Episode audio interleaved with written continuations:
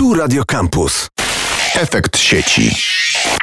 Słuchacie efektu sieci. Przy mikrofonie Justyna Pokojska. Wiele uczelni już dziś ogłosiło, że kolejny semestr tego roku akademickiego również będzie realizowany w trybie zdalnym. Niektórych to ucieszyło, innych zasmuciło, że kolejne miesiące spędzą przed e, komputerem. No właściwie jak dziś wygląda edukacja zdalna, ta edukacja na uczelniach i na uniwersytetach? O tym porozmawiam dziś ze znaną już Państwu prawniczką Joanną Mazur z Wydziału Prawa i Administracji Uniwersytetu Warszawskiego, ale też autorką raportu o wpływie pandemii COVID-19 na szkolnictwo wyższe. Cześć Asiu. Cześć. Asia, jak tak przypomnę sobie wiosnę ubiegłego roku i ten moment wprowadzenia edukacji zdalnej jako jedynej słusznej, bo nie było alternatywy, i nasze nie zawsze bardzo udane próby przeniesienia zajęć takich analogowych do przestrzeni cyfrowej, to mam wrażenie, że jesteśmy w innej galaktyce edukacji zdalnej w tym momencie.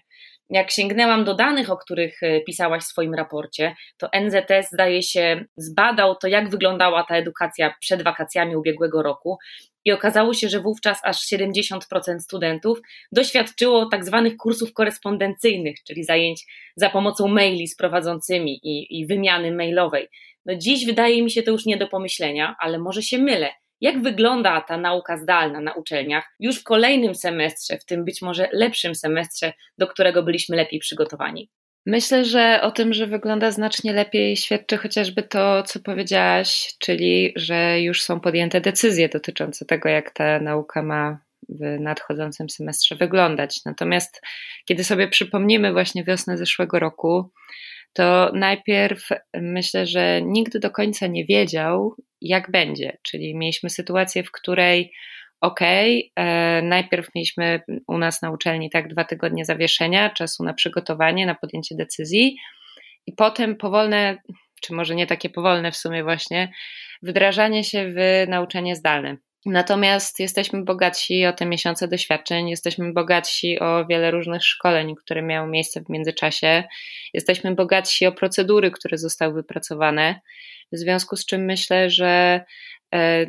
te miesiące, tak, nie, nie, nie spełzły na niczym i te doświadczenia, które mamy, sprawiają, że dużo więcej zajęć, raczej e, ryzykowałabym, że prawdopodobnie nie ma wszystkie zajęcia, które da się przeprowadzić w formie zdalnej, są w takiej formie prowadzone. Natomiast oczywiście to nie jest tak, że ta zdalna forma zawsze pozwala na osiągnięcie takich efektów, jakbyśmy chcieli. Czy możesz wskazać, które są najbardziej efektywne formy uczenia zdalnego? Czy też od czego zależy sukces? No właśnie tego, czy uda się te zajęcia w formie zdalnej przeprowadzić dobrze, ciekawie, atrakcyjnie, a co jest takim czynnikiem, który utrudnia realizację tych efektów kształcenia? Myślę, że y, dotykasz bardzo trudnego problemu, ponieważ trochę jest tak, że w związku z tym, jak różna jest obecna sytuacja od tego, jaką rolę zdalne nauczanie odgrywało wcześniej, również te narzędzia, które się sprawdzają, nie do końca są tymi samymi narzędziami, które byśmy wskazali e, zanim przyszliśmy całkowicie na tryb nauczania zdalnego. Co mam na myśli? Chodzi o to, że w związku z tym, e, że całe nasze życie właściwie przeszło, prze, przeniosło się do sfery wirtualnej, tak nie tylko kształcenie, ale również wiele innych obszarów, w których wcześniej mieliśmy jednak kontakty międzyludzkie,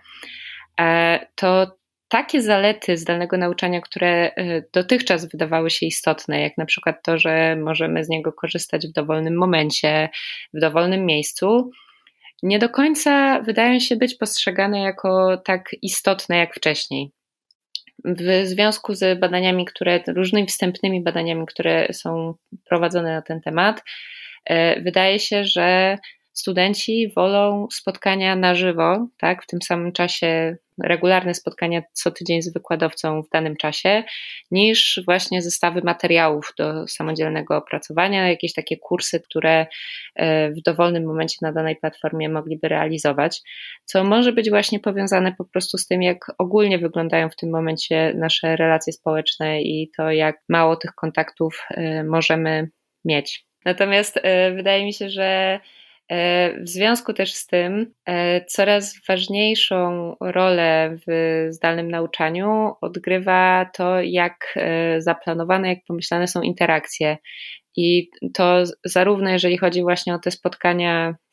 odbywające się synchronicznie, jak i jeżeli chodzi o materiały przygotowywane do pracy asynchronicznej, tak? Czyli jakiś feedback, którego prowadzący udzielają studentom, jakiegoś rodzaju jednak próba tak, wprowadzenia elementów interakcji między studentami a, a prowadzącymi te dane, o których mówisz, i to zaciekawienie studentów taką, można powiedzieć, anachroniczną formą zajęć, czyli y, właśnie bazującą na kontakcie z prowadzącym, to myślę, że jest taki wniosek optymistyczny dla nas jako prowadzących, bo na początku cyfryzacji edukacji i przejścia na edukację zdalną była taka groźba, że wykładowcy już zupełnie nie będą potrzebni, że kurs się może sam prowadzić, materiały zdalne mogą być zamieszczane na platformach i w ten sposób student może właściwie nigdy w życiu nie zobaczyć swojej swojego wykładowcy i będzie równie zadowolony, ale to, co mówisz i ta tęsknota też za relacjami społecznymi, na pewno wywołana pandemią, ale, ale może nie tylko, pozostawia nam chociażby cień złudzeń, że e, jako wykładowcy no, będziemy potrzebni właśnie po to, żeby animować te kontakty towarzyskie i żeby chociażby tę integrację w grupie w jakiś sposób wzmacniać. Z drugiej strony, to co wspomniałaś przed chwilą, to, to konieczność pozostawania w kontakcie ze studentami, to mam wrażenie, że to jest też ogromne obciążenie dla wykładowców i sama ze swojej perspektywy wiem, że zajęcia zdalne prowadzone według takiego e, modus operandi, o jakim powiedziałaś, są bardzo trudne i czasochłonne. I czy to nie jest tak, czy to też wynika może z Twoich analiz i z tych badań, które e, przytaczałaś w raporcie, że ta edukacja zdalna, pomimo że może łatwiejsza, stała się dla nas bardziej obciążająca? Tak, dosyć jednoznacznie e, wynika to z tych badań, które do tej pory zostały przeprowadzone, że zarówno prowadzący, jak i studenci odczuwają nauczanie zdalne jako bardziej czasochłonne, bardziej pracochłonne. Natomiast, i to też się wiąże z tym, e, z tym poprzednim pytaniem, e, wydaje mi się, że po pierwsze, kwestia pracochłonności i czasochłonności zdalnego nauczania wiąże się też z, ty, z tą koniecznością przygotowywania zajęć w tym formacie po raz pierwszy. Czyli zwykle, kiedy zaczynamy po raz pierwszy prowadzić jakieś zajęcia, tak, to to jest bardziej pracochłonne niż kiedy robimy to po raz drugi, po raz trzeci. No i w związku z tym teraz nagle przeniesienie wszystkich zajęć, tak jakbyśmy je prowadzili po raz pierwszy do sieci, przygotowywanie tych materiałów, czy zmienianie tych materiałów, czy wypracowywanie w ogóle sposobów współpracy ze studentami, ta praca koncepcyjna, która jest z tym związana, też e, jest czymś, tak, co w momencie, w którym uda się już wypracować, to z nami zostaje i możemy tego używać w przyszłości. Natomiast wydaje mi się to też w jakiś sposób nawiązywać właśnie do tego, jak, będą się, jak będzie się zmieniać ocena zdalnego nauczania. Czyli to, że w tym momencie mamy jakieś wstępne wyniki badań, które nam mówią o tym, tak, że właśnie jest postrzegane jako dużo bardziej pracochłonne, że ta potrzeba kontaktu międzyludzkiego się pojawia, jest taka intensywna. Pytanie, jak to będzie wyglądało wraz z upływem czasu trwania tego zdalnego nauczania w takiej formie? Czy będzie tak, że już y, przyzwyczaimy się i to obie strony, zarówno prowadzący, jak i studenci, przyzwyczają się po prostu do tego nowego trybu. Nie wiem, będziemy też zauważać jego zalety i w związku z tym coraz może pojawi się jakaś możliwość jednak próby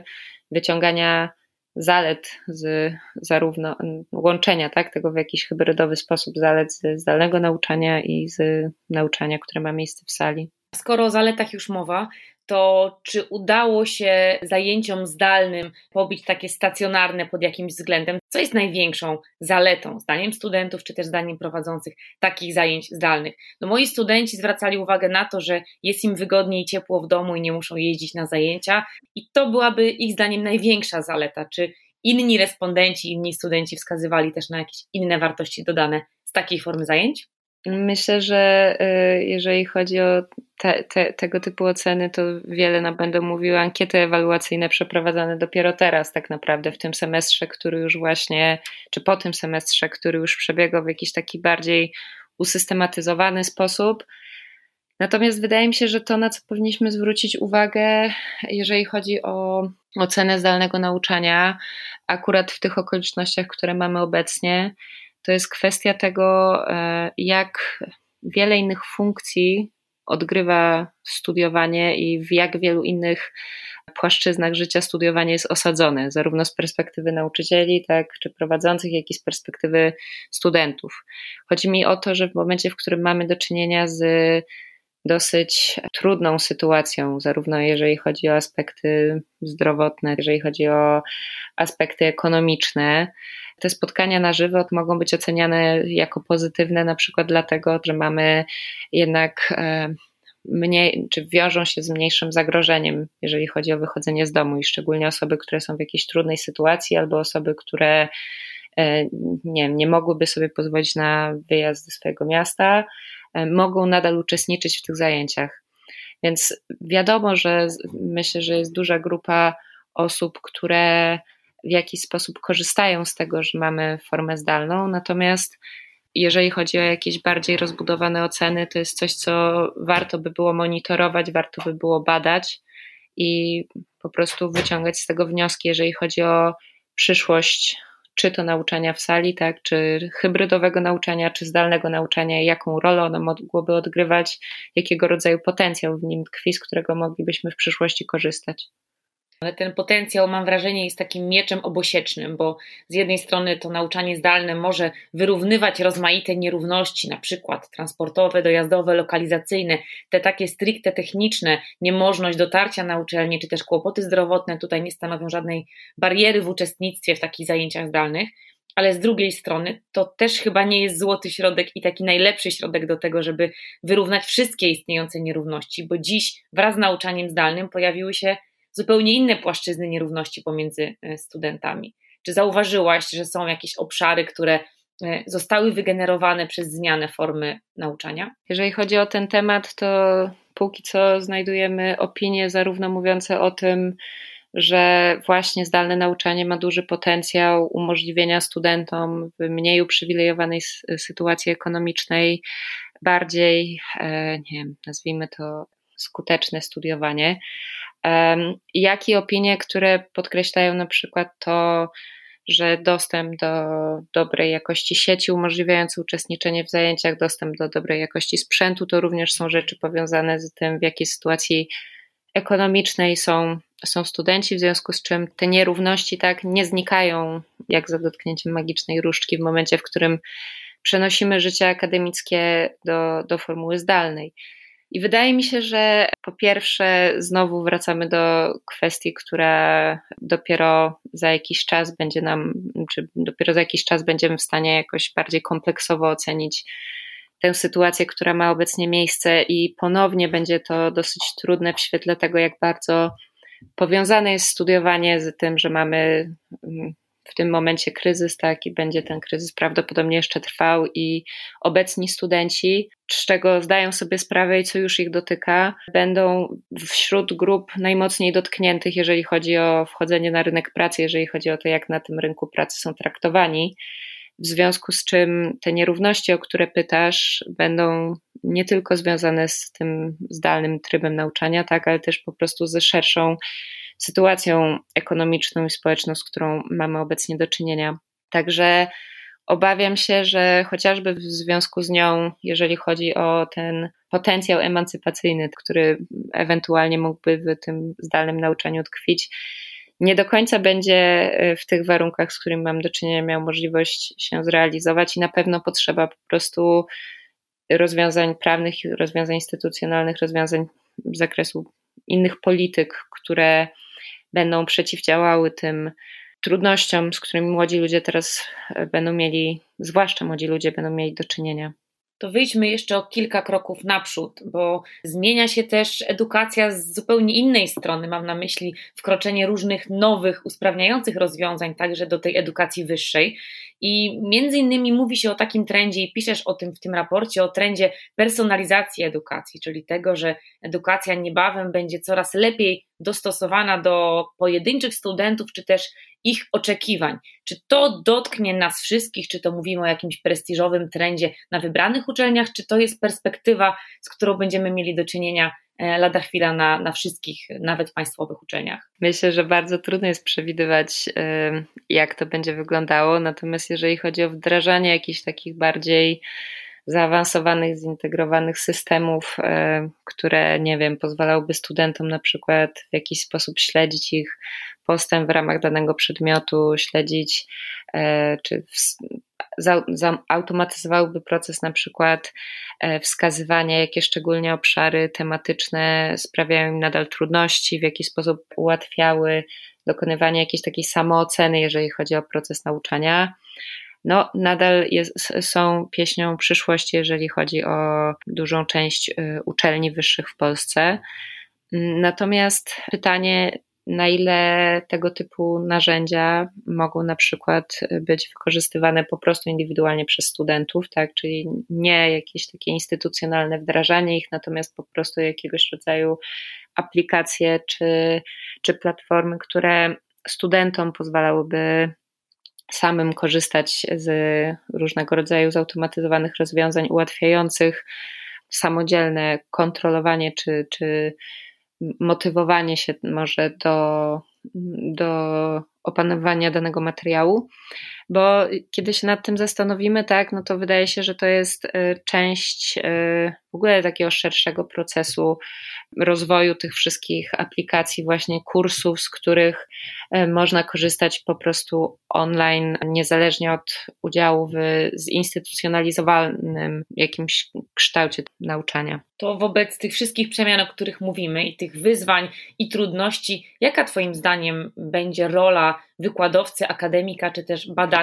w najbliższych latach, chociaż trudno wróżyć z fusów, ale w tym wszystkim, gdzie powinien być wykładowca i jaką rolę powinien odgrywać w takim procesie edukacyjnym, zgodnie z tymi trendami technologicznymi, o których mówimy? E, myślę, że to bardzo zależy. To bardzo zależy od tego, z jakiego rodzaju właśnie zmianami w końcu będziemy mieli do czynienia, jeżeli chodzi o edukację wyższą, e, czy z jakiego rodzaju też e, nie wiem, dyscyplinami mamy do czynienia oraz e, przede wszystkim z jakiego rodzaju studentami prowadzący będzie miał do czynienia, czyli myślę, że to w jaki sposób powinien, powinniśmy się zachowywać jako prowadzący, tak, jest w dużym stopniu uwarunkowane tym, z jakimi, jak studenci będą formułowali swoje potrzeby i ten okres i te, te wyzwania, które się pojawiły związane z pandemią, są szczególnie jakimś takim okresem, w którym warto by było spróbować mieć e, jak największy poziom empatii wzajemnej, zrozumienia dla trudności, których obie strony relacji akademickiej mogą doświadczać. No, bardzo się cieszę, że zwróciłaś uwagę na, na koniec, na to, że musimy być dla siebie dobrzy i nie wymagać za wiele, bo sytuacja, w jakiej znalazła się i edukacja wyższa, i każda inna właściwie dziedzina naszego życia w dobie pandemii jest wyjątkowa i właściwie powinniśmy z taką wyrozumiałością, jakiej mówić, podchodzić i do studentów, ale studenci też i do nas i miejmy nadzieję, że te deklaracje o tym, że um, jednak potrzebujemy bezpośredniego kontaktu pomiędzy prowadzącym a, a uczniem, czy też chcemy, żeby te zajęcia były takie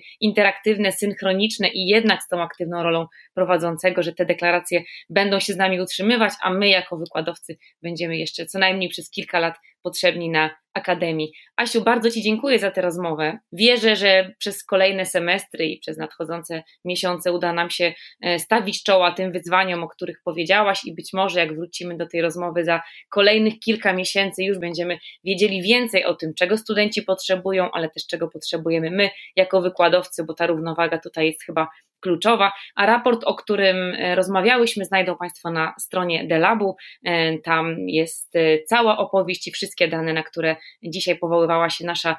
gościni, a była nią Joanna Mazur, prawniczka z Wydziału Prawa i Administracji Uniwersytetu Warszawskiego i badaczka Delabu. Asiu, bardzo Ci dziękuję za tę rozmowę. Dziękuję. A my słyszymy się w kolejnym odcinku Efektu Sieci. Efekt Sieci. Radio Campus.